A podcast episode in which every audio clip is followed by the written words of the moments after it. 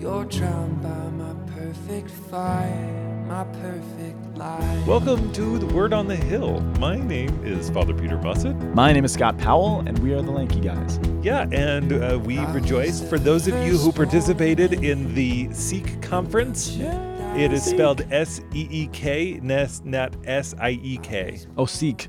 I was I was thinking it's S E A K, but there's no such word. Sake. you have to put an O on it, and you can have a watch. Seiko. Seiko. Isn't that S I E? Don't talk to me like that. Okay. This is. I feel like this podcast is headed the wrong direction. this is so. What happens Anyway, is that, Seek. is that whenever we have pressure, oh I my end up being totally divergent. Whenever you have pressure, Yeah, it's true. you put all of your pressure onto me. We are. and we, I am stressed for you. The lanky guys. Yes. And that's so we're together in this. Oh, I see This what you're is- saying. I thought you were doing ju- another intro. This isn't just like, we already did that. personalism, dude. We're not. We're not. We're not just like a. No, we we're are- together. We win. and We are po- one body, one. one lanky body. That sounds weird. I wish I hadn't said that. That's too Gnostic, which is actually the Not problem. Gnostic is the opposite of Gnostic. Oh, yeah, We're yeah. headed down the wrong road once again. Okay, so this is the. I complained like last time that we were too weathery in the beginning of our podcast. Oh, the weather is really nice, and I didn't want to be that podcast, but I'm not sure I want to be this podcast either. This is the sixth Sunday in Ordinary Time, a Oh, week you're after going for it. And uh, w- for those of you who joined us last week, we look forward to having you as- with us this week, unless Yeah. we've already dissuaded you Oh. from joining us. Which is possible. I think last week's podcast was a good one. I agree. Did you see what I titled it? Yes. A job well done. I was inordinately proud of that. Oh, I now get it. What I did you- thought- I thought it was a job well done. No, you need to say it out loud. It's a job well. a job well, done. I, you see what I did there? Okay. Good job. Okay, so it's sixth Sunday in Ordinary Time. Our first reading is coming. So, oh, there's so much. It's Valentine's Day. Well, the Sunday that you will that uh, from the readings we're talking about is Valentine's Day, Day. which I'm so excited that that in the providence of God, this is the first reading that we get on Valentine's Day. Leviticus chapter 13 verses 1 through 2 and jumping to 44 through 46. Which is The- a good jump. I have to say the level of detail. I read the whole thing from two to forty-four. Because this is where it talks about pustules and scabs and, And blotches. and- yeah, there's hair coming out of the pustules, and it's Happy Valentine's Day. So anyway, that's the first reading. Our second reading is from the Psalm 32, Mm-hmm. and uh, it's uh, verses 1 to 2, 5, and 11. Yeah, with the response coming from seven. Sorry, that's your job. Seven. Hey, our, uh, yeah, man, we're on this together. Oh, good. Our second reading is coming from chapter one, verse uh, what? First Corinthians chapter ten, verses thirty-one through chapter eleven, verse one. Yes, which actually is about us being in this together. Which we, More on that soon. yep, do not call me moron. And then our Ah. gospel is um, uh, Mark, uh, the Gospel of Mark, Yep. um, the disciple Thanks of for the Peter. clarification.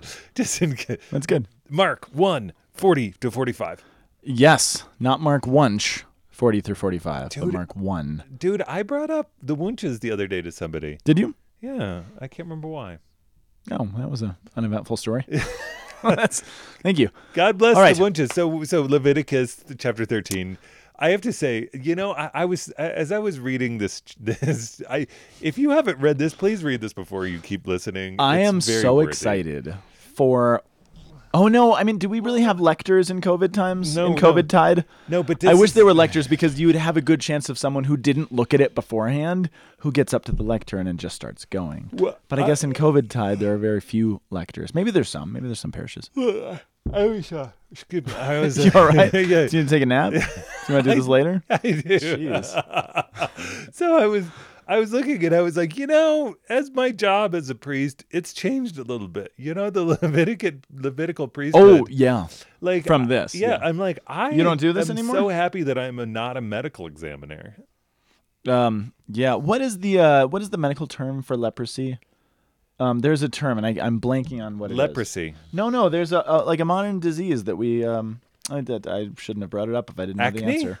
No, Father Peter. I'm just kidding. That's a joke. Yeah, See I how know. funny I am? Do you see why you shouldn't bring things? Hansen's disease Oh, him. is what we call the what what the Bible refer seems to refer to as leprosy. So And- there is a legit disease here. Which is why they all sing mm, bop. So I knew I knew it as soon as I said. As soon as the word came out of my mouth. Come on. I was like, why did you bring up. Hansen's disease? Okay. Okay, Leviticus, man. Leviticus. I I'm gonna say it, and I don't care who hears me. I love Leviticus. Nobody says that. And the reason I love Leviticus is because if you can find the con but the reason people hate Leviticus is that there's no context. You're like pustules and ooze and hairs and sores. What and, and priests and it, it gives you very specific um, instructions on how to sacrifice goats and how to cut them up. And they're like, what is this book? What is the every this is the one where if people make the you know New Year's Eve New Year's resolution to write the Bible in a year, this is where everybody throws in the towel. You're like, oh my gosh, Leviticus is ridiculous. Do you know who did it in a year? Mike, Father Mike Schmitz. Um, Deacon, uh, Deacon John Stapleton with Did he? Yeah, he the other day he's like, I'm not finished, and I was like, you know, how It's many only of us- February. I mean, he had started last year. Oh, well, and he's late. That's good. Good for him. I'm actually. I really am. I really do love. Uh, I, I don't mean to make fun of it. I love Father Mike Schmitz's Bible in a Year podcast. I don't know if you listen to it ever. I've listened to a few of them. Which it's um praise be to God that he's doing this. and Dude, he's working with Jeff Cavins and stuff. Total who's- rock star. Uh, But I'm so curious um to hear what he does with Leviticus. I can't wait. So anyway, um because I'm just excited to hear how he contextualizes that. Man, that is intense. It's awesome. I'm happy he's doing it, not me. But there's a part of me that's like, oh man, what a great idea. dude. I mean, the lanky guy's Bible in a year. it's coming. It's coming. Move over, Father Mike Schmitz. Move, move over. coming. The, the lank is here. All right, so He context. doesn't have to move over very far. He's lanky lank- too. Yeah, he is lanky. Um, we can all be together in a big lanky family. Um, context of Leviticus. Here's what I love about Leviticus. If you understand that number one, Leviticus is primarily written for a group that's not us, namely Levitical priests who have a job that the rest of us don't have. Even you as a priest, you're not a Levitical priest. Your job is very different. So understanding that it's written to a specific group of people for a specific reason, but it's also being given as a punishment in a certain sense right. actually makes it make sense. It doesn't make it more pleasant. It doesn't make it more, you know, rainbows and butterfly y, but it, it gives it a context. You're like, oh, okay, this actually makes sense. And what is fascinating about the book of Leviticus, there's two things I want to point out. You get a lot of things about clean and unclean in Leviticus. This is where we get a lot of that language. So there's certain animals that are considered unclean, and sometimes we translate that as kosher, right? Kosher and unkosher. It has to do with cleanness and uncleanness. And people and there's certain people or states in life or things that might happen to you that could render a person unclean, not just an animal. And the mistake is to read clean and unclean Leviticus as moral or immoral, or good or bad in some way. That's not what clean and unclean is about. It's not that if you're, or this food or whatever it is, is unclean because you have something bodily that's happening to you bio- biologically, or because you have a disease, or because of whatever else. It doesn't make you bad. It has a very specific context. And what it means to be unclean means it is not permitted within the, preci- uh, within the precincts of the temple. And there's a very specific reason. So it's a liturgical quality, not a moral quality. Does that make sense? 100%. Okay. Which is super helpful when having disputes with the general population who say um, how bad the scriptures are Yeah. and how they The Bible's so mean and sexist and evil and cruel. Right, Yes. exactly. And the reason this is important, so it's temporary, and that's a very important thing to note. Leviticus is not a permanent, forever law. It's for a particular time and period in Israel's history when they need to be purged of something. And so, what it means to be unclean, and this is where you begin to see this played out in the story, to be unclean, uh, well, let me say that the other way any diminution of life, any life that leaves the body, whether it's bleeding or contact with a dead animal or a fly that you've swatted, or, you know, after you give birth and there is life that leaves your body, any of those things would render a person ritually, liturgically unclean. Again, not bad, not immoral, unclean. And the reason that's important is twofold. Um, the temple was built, the tabernacle only comes really after the sin of the golden calf, after Israel has made her pretty profound downfall of rejecting God and distancing herself from God. And so the temple was designed to be a place that was to remind us of the Garden of Eden, to, excuse me, to remind us of when God dwelt with humanity in a tangible, sensible, um, communal fellowship way Which is still the case. which is today. still the case absolutely but the reminder the built-in reminder of this was that anything that represents death or anything that is associated with death or diminution of life in any way is not permitted in there because it was meant to be a reminder that there was a time when death was not, at least death as we know it, was not a part of the human experience. And there will come a time in the future when death will be defeated. And so death is not permitted in the place where we are reminded of humanity's true um, telos, what we were meant to be, how we were meant to live, and what we're not meant to be afraid of the interesting byproduct of this, of not allowing anything that is connected with or associated with or, or has to do with death, is number one, if you think about the historical context, where has Israel just come from? They've come from 400 years of slavery in Egypt. Do you remember what culture was utterly fascinated with death and all things death? Um, let me guess. Egypt. it's Egypt, right? The the pharaohs, the sarcophagi, the the uh, pyramids, all of this stuff is death and how much stuff can you put in the tomb and how elaborate can the tombs and death and all the things the pharaohs take with them. I mean, death, death, death, death. So, in a certain sense, it's meant to be countercultural. We are not fascinated by death because we know it's not the end of humanity and we know that it doesn't have the final say. Even in the Old Testament, long before Jesus, this is already built into the culture. Right. But along with that, you know, you mentioned that a lot of people see this as perhaps sexist or, you know, um, cruel in some other ways. It's very interesting. Did you know that in Israel, the infant mortality rate and the mortality rate among new mothers was profoundly lower than anywhere else in civilization because built into birth when a woman is ritually unclean because life has left her body there's almost a quarantine period that she has to wait before she can come back to liturgical worship before she can enter back into the community. And as a result disease that usually ravaged newborns or newly uh, new mothers didn't really exist in israel because god built in this plan that would safeguard not just keeping death away, but it safeguarded new life and it hmm. safeguarded mothers and it safeguarded women, these really interesting ways Right. that shows the providence of God at work. right. Now, this particular instance, to bring it down to a practical matter, this is as about as death filled as you could get. And leprosy or Hansen's disease, I mean, Right. it is walking embodiment of diminution of life. This, I mean, it was it was hard to look at. It was, I'm sure, much harder to live with. I mean, all over the body, the skin, all you see is walking death. I always wondered if where the if the concept of zombies came from leprosy or this mm. ancient idea. I don't know because it is like embodiment of death. And the reason that the the scriptures on Valentine's Day of all days point us to this one is because this is this is the height. And if you are so unlucky to actually have to bear this sort of cross, you number one, you're cut off from your community. You cannot interact with anybody else because if you it's like cooties. If you touch somebody, then they become unclean too. So everyone's like, Ugh. and the reason or the what you do with that, you have to walk around yelling, unclean, unclean. You have to declare which would have been embarrassing and shameful and difficult. You have to declare to everybody, don't come near me.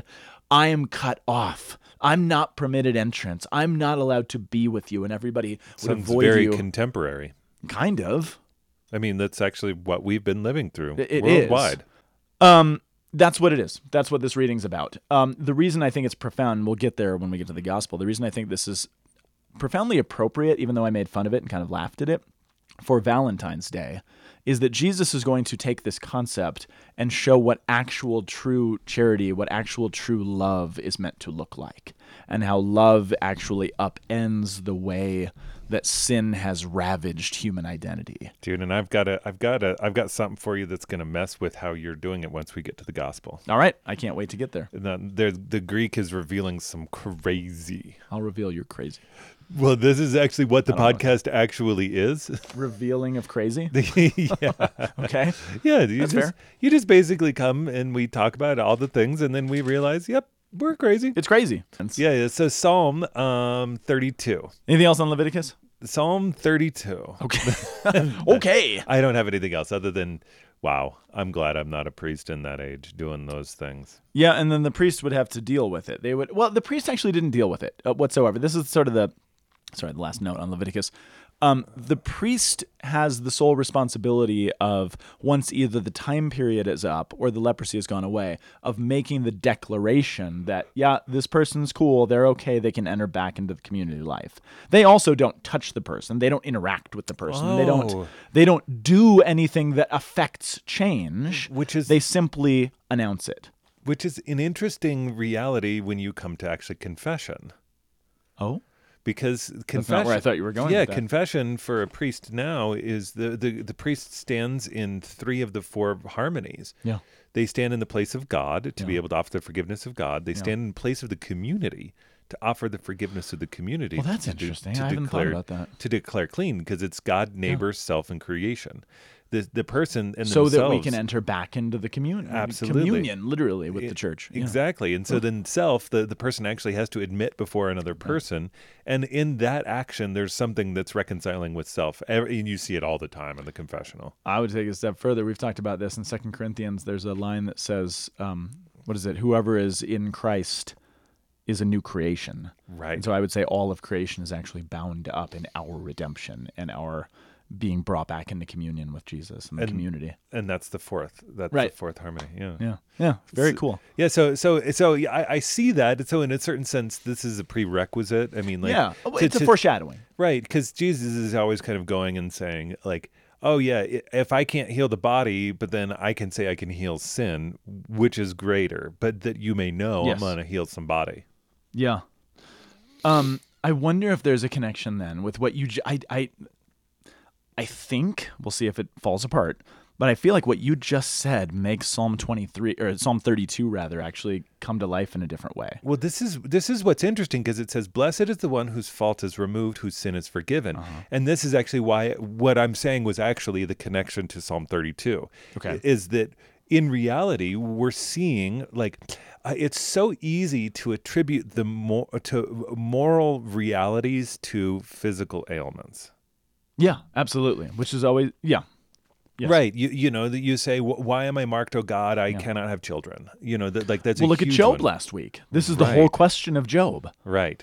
Which sometimes there are actual moral qualities that lead somebody to be sick. Yes, there. but it's not a universal. Well, we are we are our our They are sin- bodies and our souls are not separate from each other. So the Right. body does often reflect the soul. Right. And there's that line in scripture and it says, and they, uh, th- their bodies were sick on account of their sin. Yeah, right, right, And right. so I can't remember the address, but like, the, but this is, that's actually where we say, oh, okay, you know, like there is, there is a hylomorphic connection. That's the, that's the technical term for body and soul connection.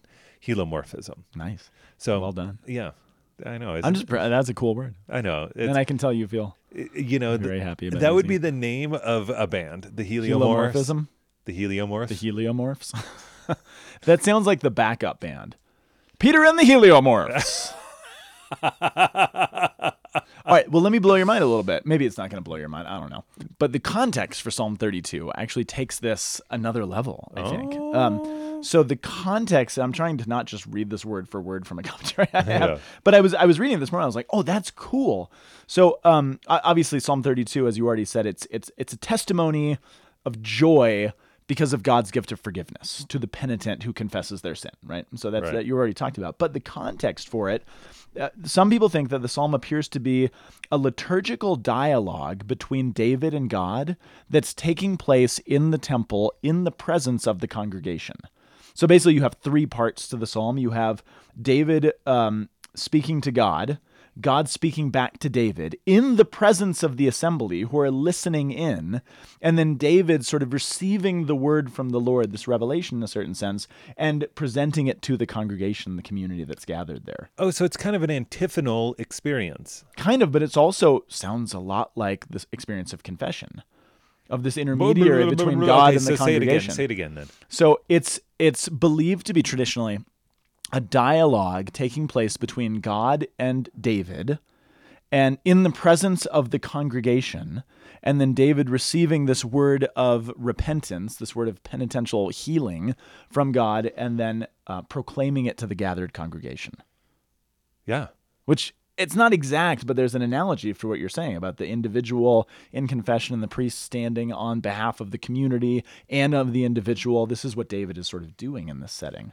Which is kind of cool. Well, so the other day I was hanging out with um I was hanging out with some brother priests. We had a luncheon and uh, a luncheon. People don't have luncheons very often anymore, unless you're in Downton Abbey. you guys want to go to luncheon? It's good. uh, I never say luncheon. Where did that come from? I don't know. It's the height of clericalism. Come on, guys, let's go to luncheon. No, I'm just kidding. The height of I'm just kidding. clericalism. You rat. Come on. Okay, so Okay, so you're at luncheon. So we were luncheon.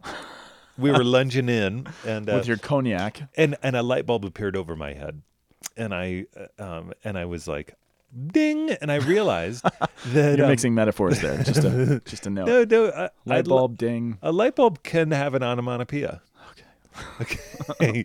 so it so the light bulb over my head dinged Spare me. us. Spare us, oh Lord. I'm just seeing how far I can take this until you can't even take it anymore. No, um, that the order of public penance in the church. So, so penance always used to be a public act. Yeah, right. And Right. Mm-hmm. so what you would do is you'd you'd confess to the bishop, and the bishop would, would put you in different orders for a different amount of times. Yep. So you would be in the courtyard of the church telling people to pray for you for three months. Then you would be able to enter into the narthex. Were you allowed to go home at night? Yeah. Okay. Yeah, yeah. You, you- I'm just kidding. right. Yeah. This would be for like mass time. You would know. you'd I'm go and like kidding. I- yeah. th- But yeah, but that's- th- then you'd go into the narthex for three months, and then you would be in the congregation, and then but without communion for three months, and then you'd finally be and then you written. yeah, yeah, yeah. And I was like, that is actually the experience of the universal church.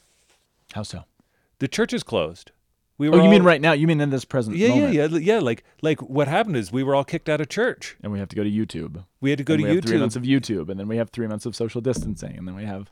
And then It's interesting. Then finally, we're actually readmitted to a, to a full communion with one another, like where we can actually unmask and to reveal the, uh, the countenance of ourselves. Oh, that this we is interesting. that we've actually been in a process of public penance. Um, Which is a funny. Sorry, go for it. which is uh, our, my letter that I'm sending out. So if you're one of our donors, you'll get a little bit of uh, an expl- uh, explication of it. Well, it's a funny thing, and and it requires some subtlety, I think, on our on our behalf, because what we're not saying, because I'm I'm with, I think that's a beautiful analogy. Um, I don't subscribe to the sort of theology that says, well, God was so mad at everybody, he cursed us with a plague, right, and gave us a pandemic, or you know, Hurricane Katrina, everyone was so sinful in New Orleans, there was a hurricane. Like maybe I don't know the work, the ways of God, but what we have the opportunity to do is we do know we're sinful we do know there's a pandemic and there's a lot of pun- things happening. We do, if we recognize our own sinfulness, we can still take it as penitential. Whether we have the sort of theology of God is really mad and sent us a punishment, or whether we just recognize, wow, we're really sinful. And, and sometimes there's simply consequence to what we do and what we do in the world and the ways that we interact. And we will take that on freely as penance and we will take the way things are. And even if there is crookedness within it, or there's manipulation, or things that are happening that ought not be happening, Right. we still have the freedom as followers of Jesus Christ to take that on as our penance, to take on other people's penances on our behalf, and to own it. Rather than sitting around and grousing about it or being grumpy or angry about it, and how could this happen to me? Which is the human temptation. That's what I always want to do. Yes. But to say, no, God's given me an opportunity to be penitential. And so, yeah, we'll live it. We will live Because that's this- where the grace comes. That's where the healing comes. That's where the reconciliation comes, is the free choice of Christians to take upon themselves their punishment and their penance and their reconciliation so as to save the rest of the world. because it comes from Through this- Jesus. Through Jesus. Jesus saves the world. And, and this is actually one of the hard things that I find with the idea of of the permissive will of God. Yeah. That Yeah, and somehow yeah, it's like, ah, well, I guess I'll make a compromise. Versus saying, no, God's will is perfect and complete and entire in its whole from the beginning until the end without error. Right. Right. And that, that, that, that somehow that, that this is not actually part of the song of salvation. Like, Right. like, right. so, this is some anomaly or some mistake Right. that God didn't notice. And he's like, oh, woo, shoot. And oftentimes, what we do is we make a compromise to to be able to speak to somebody to say this is the permissive will of God, so that we can soften it, saying that yes, evil does exist, exist in the world, but then somehow there is there is the will of God in relationship to this, but we can't necessarily answer the mm. full narrative Yeah, no. in relationship to your particular suffering. We can't. And mm. it's right that we can't, because if we could, it would give us a little bit too much power.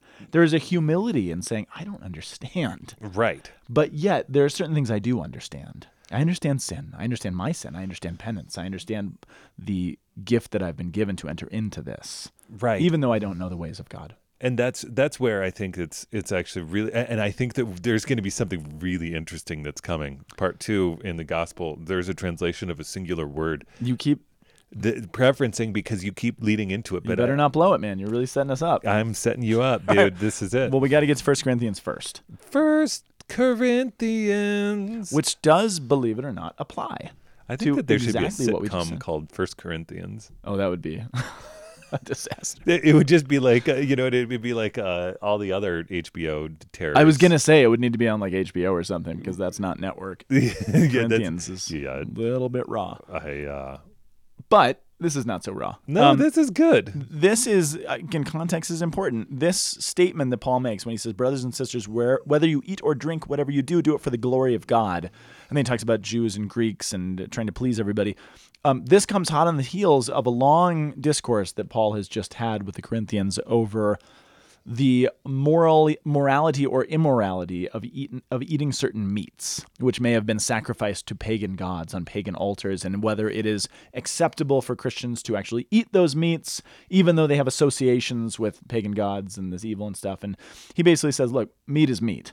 But if what you do causes your brother or sister scandal or to sin or to despair, then this neutral thing that is food or meat actually becomes a curse.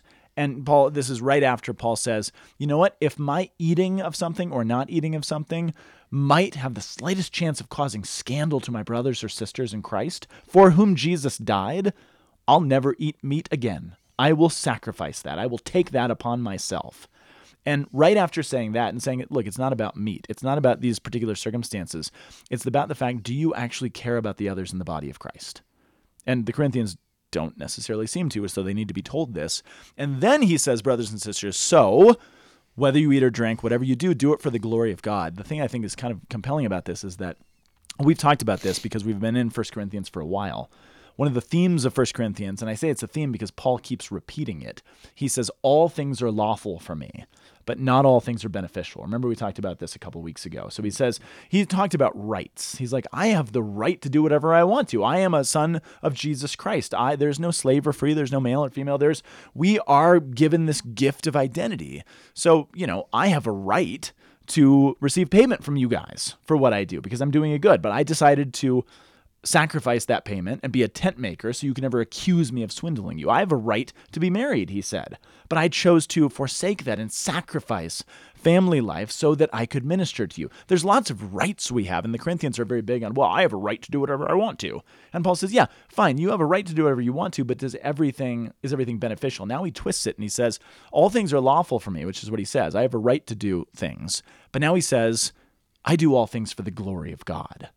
So there's a difference between your rights and God's glory. So if you have a right to do something, if you have a right to live a particular way, is that thing glorifying to God? And if it's not glorifying to God, then maybe it should be thrown out. Hmm. Paul's like, I have a right to eat whatever meat, whatever I want to eat. I can eat meat. I don't have to be a vegetarian. But if what I do might cause scandal or sin or something negative to someone for whom Jesus sacrificed his life, then I will give glory to God by sacrificing and fasting from that for the rest of my stinking life.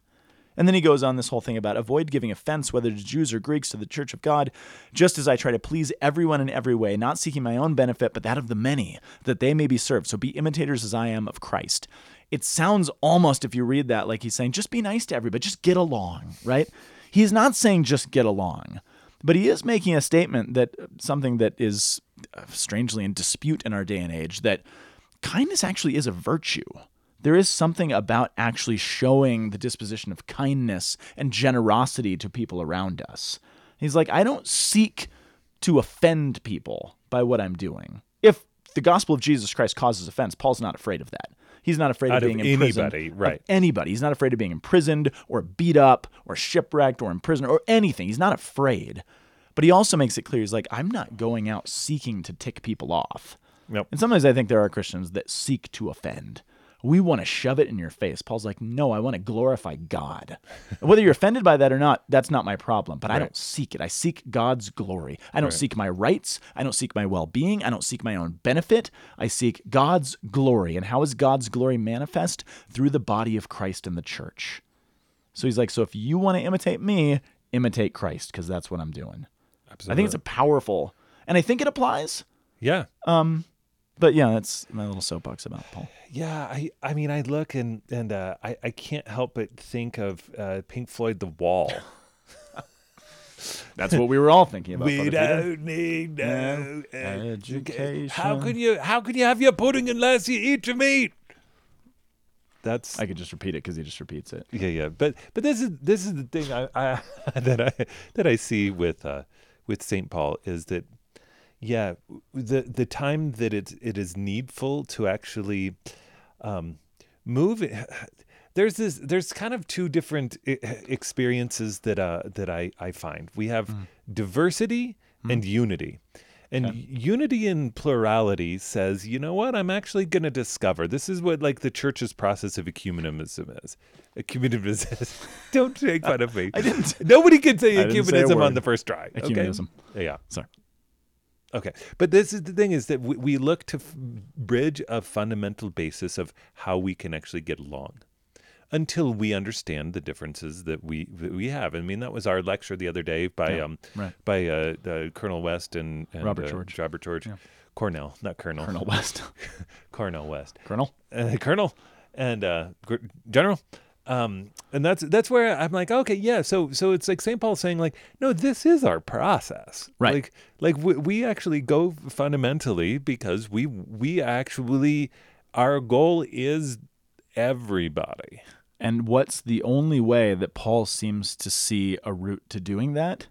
Denial of self, sacrifice of self, and taking upon the penance of sin. Not just individual sin, but the sin of the world. Oh, I see what you're doing. I mean, I do think that's how we have to read him here, and I think that is Where we go perhaps in the, the, common thread here, and it's where we came from with the confession that we were Oh, talking yeah. Oh, about yeah, with yeah. Psalm 32, Oh yeah, yeah, yeah. and ultimately with the the reading from Leviticus. Right.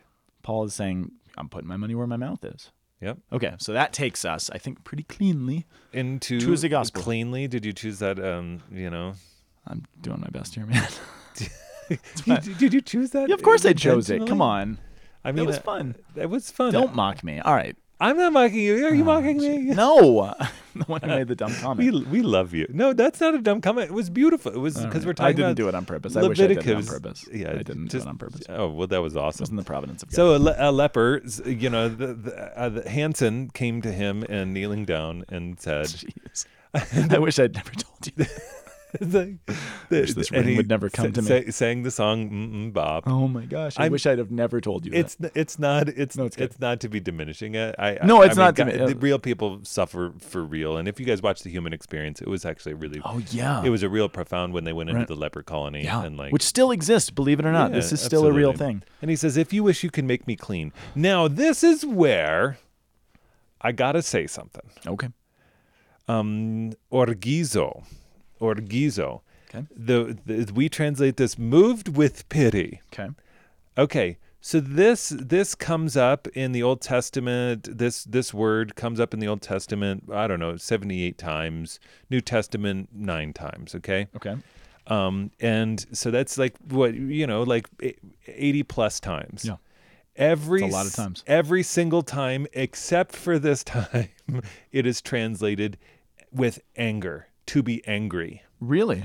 And so somehow they well, the verb itself means a strong emotional response. So that's interesting. Yeah, yeah, yeah. But it, it, most of the time, it's anger. I exactly to become hot that. or angry, to be How angry or sad, or to quake or to tremble with. Okay. So it's it's a strong emotional response, which is normally the idea of angry, How interesting. except for this particular. So time. this is so what you're saying is this isn't Jesus like, oh, look at the poor leper.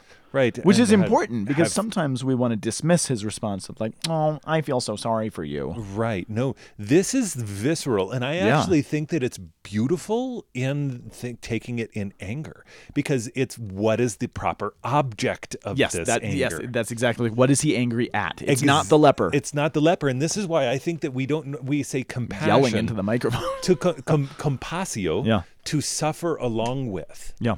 So I see, I can see it, but the but that suffer, but but the passion of anger is a distinct one that, that arises within a person to help them to overcome a perceived injustice, Okay. or so to get the, a good that's difficult to So attain. So what's the object?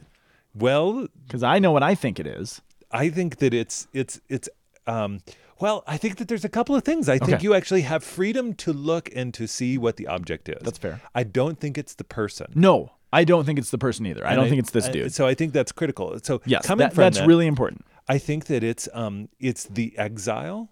Okay. I think it's I think it's the the whole process of alienation from creation from self from God. Uh-huh. Yeah. Like I think it's actually sin. I actually think that it's it's somehow the Hansen's disease that he Mm. has within him. I don't know. What do you think it is? I think it's death itself. Wow, because the diminution of life. I think he's angry at the power of death because that's what he's going to go and pick a fight with Oh. and destroy. And I, I think I to And- say that almost oversimply because your nuance is actually more important because for me to just be like death, he's mad at yeah. No, but what's the manifestation? It's all the things that you said. I mean, you can't. So I, I do think I'm right. No, you're getting root. Yeah, I think I'm right, but I think you're also right because how is that manifest? It's in all of these different exile, di- um, in- disintegration of the human person, brokenness, disharmony. All these things are um, manifestations or, or effects of death. But but look at what ends up happening to him because he touches him and he publicizes it. We got to talk about the touch first. Tell me. This is important though because this is we don't we're not shocked by this in the way the original um, witnesses and readers would be because as I mentioned in Leviticus, uh, this is why I use the cooties analogy. If you touch someone who is unclean, what happens? You become unclean. You're unclean, which is why you can't touch them, which is why they they have to declare it so you don't accidentally touch the person and become again.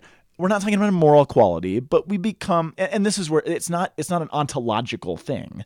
It's not that you're ontologically unclean. It is that you're not permitted access anymore. You're cut off. You are not part of the community, but this is an external thing. Nothing, and this is, I think, a misunderstanding fundamentally of Israel. Not that God's at fault here, but I get the impression that Israel began to think of it almost as ontological that you actually you are unclean, not that you're experiencing this thing which makes you have to live out of this particular circumstance, but you are unclean which is never the intent. It was to remind us of what God would eventually do. And so instead of Jesus being made unclean when the unclean person touches him, Jesus literally takes upon himself the old law of Leviticus and embodies the reversal, the full steam 180 degree reversal of that.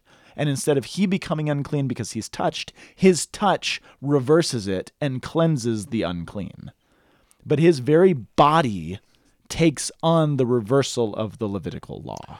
when this is why when this is the meditation I always have about uh, the baptism of Jesus in the Jordan. Yeah, yeah, y- y- that's a, that's the right analogy. Right, he flips up. He flips it upside, Yes. and rather than the the water's making him clean, he makes He clean the waters. the water, and this is what Jesus does. This is what Jesus's body does. It affects change, not just spiritually, but in the world.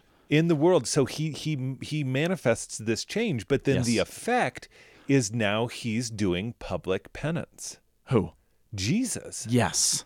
He's taking on the the the reality of what this man is doing, He- rather than him being the, the the rather than this leper being exiled. He says, "Go show yourself to pri- your the priests, Yep. and don't tell anybody." Oh no, he says, "Don't tell anybody." Right? Well, he says both. Yeah. He says both of those things, and that's important. I don't want to skip over that, even though we're almost out of time. He says two things.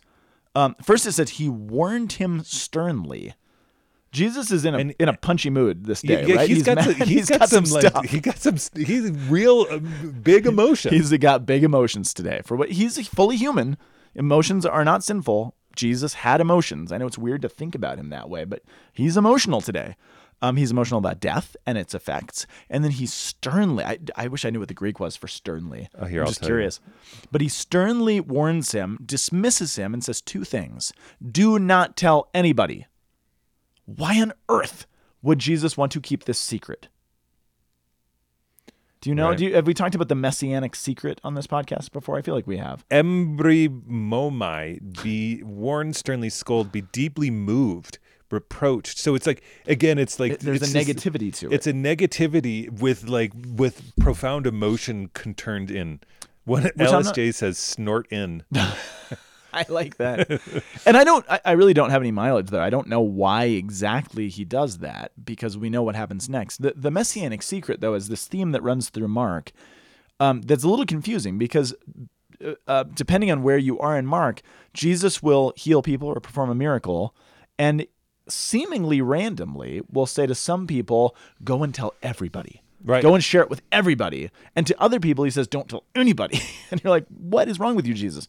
But I think there's a geography to it. And I think we've talked about this. Mm. Whenever Jesus is in the vicinity of the religious leaders, the Pharisees, the scribes, he keeps it secret. Why? Because once word begins to really spread about what he's doing and who he is, he knows that the cross is imminent and he knows that he has stuff to do before he goes to the cross. He didn't simply come to be crucified, he came to establish a church and establish the gospel. And he needs to do stuff before he dies. And so he know the, fact that he can tell this guy simultaneously, don't tell anybody, but do tell the priest. There is someone you do have to inform. And the reason he has to inform the priest is because the priest is the only one who can do what? Declare him clean. Which lets him back into the community. Right. It sets him free from this bondage and exile and allows him to come back again. That priest doesn't affect anything really except to say, okay, we can have you back. Right. And he needs, Jesus cares about his humanity enough to know that you need to be back in your community, but don't tell anybody else. Because once the priest hears about it, and what's the Pharisees then get word, they're like, wait, who, did this? How did this happen? Who is this guy? And we know how the story goes. We know how angry this makes the religious leaders as time goes on. Um, gives them proof, blah, blah, blah. And then, then it says, the man went away. Uh, uh, my translation says, began to publicize the whole matter. Do you know what it actually says in the Greek? I, I can't remember the Greek word, but I noted it. It says, he preached a lot, which is actually, I think, a funny way that Mark is wording this. Jesus says, don't tell anybody. So what's Yeah, he respond with? He preached a lot. Yeah, freely to preach or proclaim freely. Pola, Preach a bunch. kerisen pola to to give the kerygma He preaches freely. a bunch. Yeah. Yeah. Which I love, which is, well, I don't know if I should love it or not. He disobeys Jesus. and to spread abroad, abroad the account. Yeah. it's never okay to disobey Jesus, but at the same time, this is where there's a weird paradox. But at the same time, his encounter with Jesus is too much for him to keep quiet. He can't keep it to himself. Right. Because as much as the leprosy was a communal matter, because it sets him apart from the community, his reconciliation, yeah, it needs to be declared so he can communally be brought back in, but he can't keep it to himself. So I don't know what to do with the fact that Jesus tells him to do something, he doesn't do it. But it's because he can't keep Jesus to himself. So I'm not sure what I'm not sure if I'm upset with him or not. Um, but like you said, then what's the what's the point of the story? What's the end? That he's not exiled from the community anymore. But because he did this, Jesus is exiled from the community. So he takes on the, so I, I said, you know, he doesn't uh, take on the leprosy, but in a certain sense he does. He takes on the effects of the leprosy, which is exile from the community. So Jesus has to hide. He has to go. He he takes on the effect of what this guy did so as to set him free. What has he done? He has freely taken upon himself the penance of this person, this child of God who's been cut off, which is what Paul just talked about. That's what Paul means when he says, if you want to be imitators of me, Right. be imitators of him. What does he do? He takes freely upon himself the sins of the world. And that's where, in my conversation with my priest friends at our luncheon, we all said, "Gosh, we wish knew we, we knew that we were doing public penance right when this thing began." There was this kind of this universal sense of like, "Oh no, you know what? I actually can freely choose something in this." Yes. because Yes, yes, yes, yes. because this is actually one of the hardest things is when we don't feel like we can actually freely choose. This, I think, more than, well, maybe not more than anything else, this is one of the things that Christianity gives us.